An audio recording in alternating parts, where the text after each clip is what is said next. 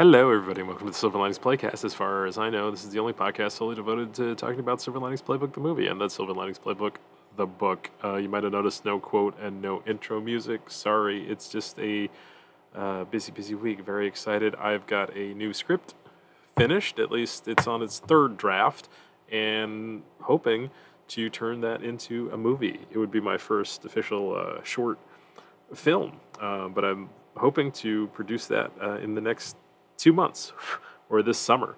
So a lot, a lot of very exciting things about that. Um, it's called Throwbot. It is a uh, sci-fi martial arts action movie. Definitely not a comedy. The log line is uh, a karate robot from the year 2068 is sent back in time to stop the events which lead to the future ninja dystopia.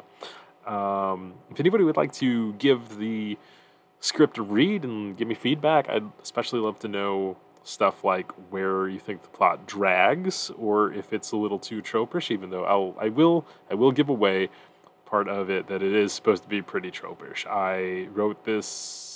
Basically, the story hit me immediately after watching the movie The Last Dragon for the first time, and oh man, I could do a whole podcast about that. But anyway, uh, that's because of that. God got a lot of stuff to do.